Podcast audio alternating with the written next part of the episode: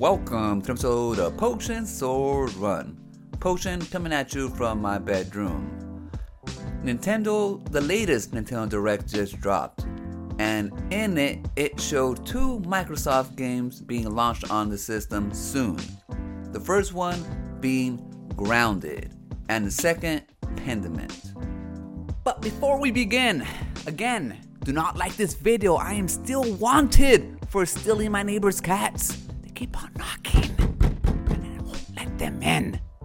Xbox recently announced that they'll be releasing some of their games on other systems, and here we have the first two. Well, not the first two that are being released, but the first two since recent rumors have been swirling around the internet. The first one is Grounded.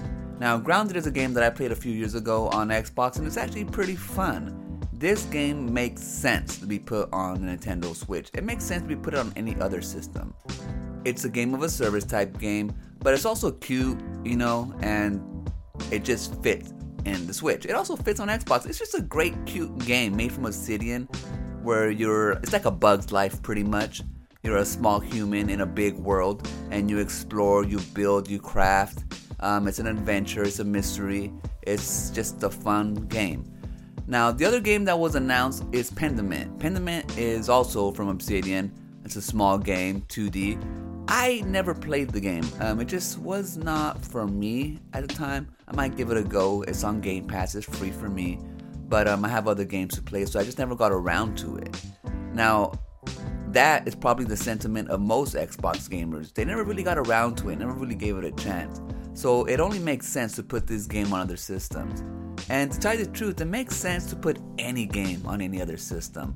It doesn't have to be day and date. You don't have to put Xbox exclusives on PlayStation on the same day.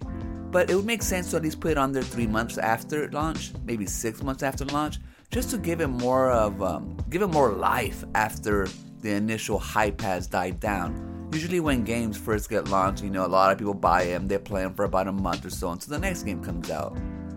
Now, games that are service or games that are living on, that games that have DLC or stuff like that, that need more players to come, it makes sense to release that game after people have dropped off. So, I really don't mind seeing Xbox exclusives on other systems. Like I said, it's good for the game, it's good for the studios, it's good for sequels of those games if you want to, you know, play sequels the last thing you want to do is release a game and it dies on delivery. You know, it even sucks when it sells well, but then it dies right away. You know, it's like all that work just for nothing. So, like, again, it, makes sense to make that extra revenue on other systems after the fact. It also brings life into the game. That's what happens to a lot of uh, online games, you know. Whenever uh, it's been out for a while, you start, you know, giving it for free or you get free weekends and it brings life into the game. You know, the veterans who were playing before can actually go back and find more people to play with. It's just good for the industry and it's good for the gamer. Now, these are just the first two games that are being released. Trust me when I say there will be more. It just these games are gonna sell on the Nintendo Switch, especially Grounded. They're gonna sell on the PlayStation if these games come out, especially Grounded.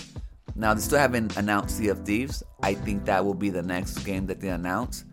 Um, it just makes sense to put that on the Nintendo Switch. It makes sense to put that on the PlayStation as well. So, this is just a new beginning of gaming that I see. I guarantee that PlayStation will follow suit. They will see the success that Microsoft is having with their games being put on other systems, and they're not going to want to be left behind. They don't want to leave money on the table soon enough they will follow suit. Again, it may not be day and day releasing their exclusives on Xbox, but maybe six months from then. Imagine Helldivers 2. Once people start uh, moving on to other games, they're gonna need a little bit of life, a little bit of fresh air to be put into the game. And that's when they should put it on Xbox. I think the time of all exclusives is coming to an end. Maybe next generation is when we start seeing more sharing is caring. So we'll see. First is Grounded. Not even first Grounded. I mean, they have Minecraft, they have Ori on there. So it just makes sense to put these games on there.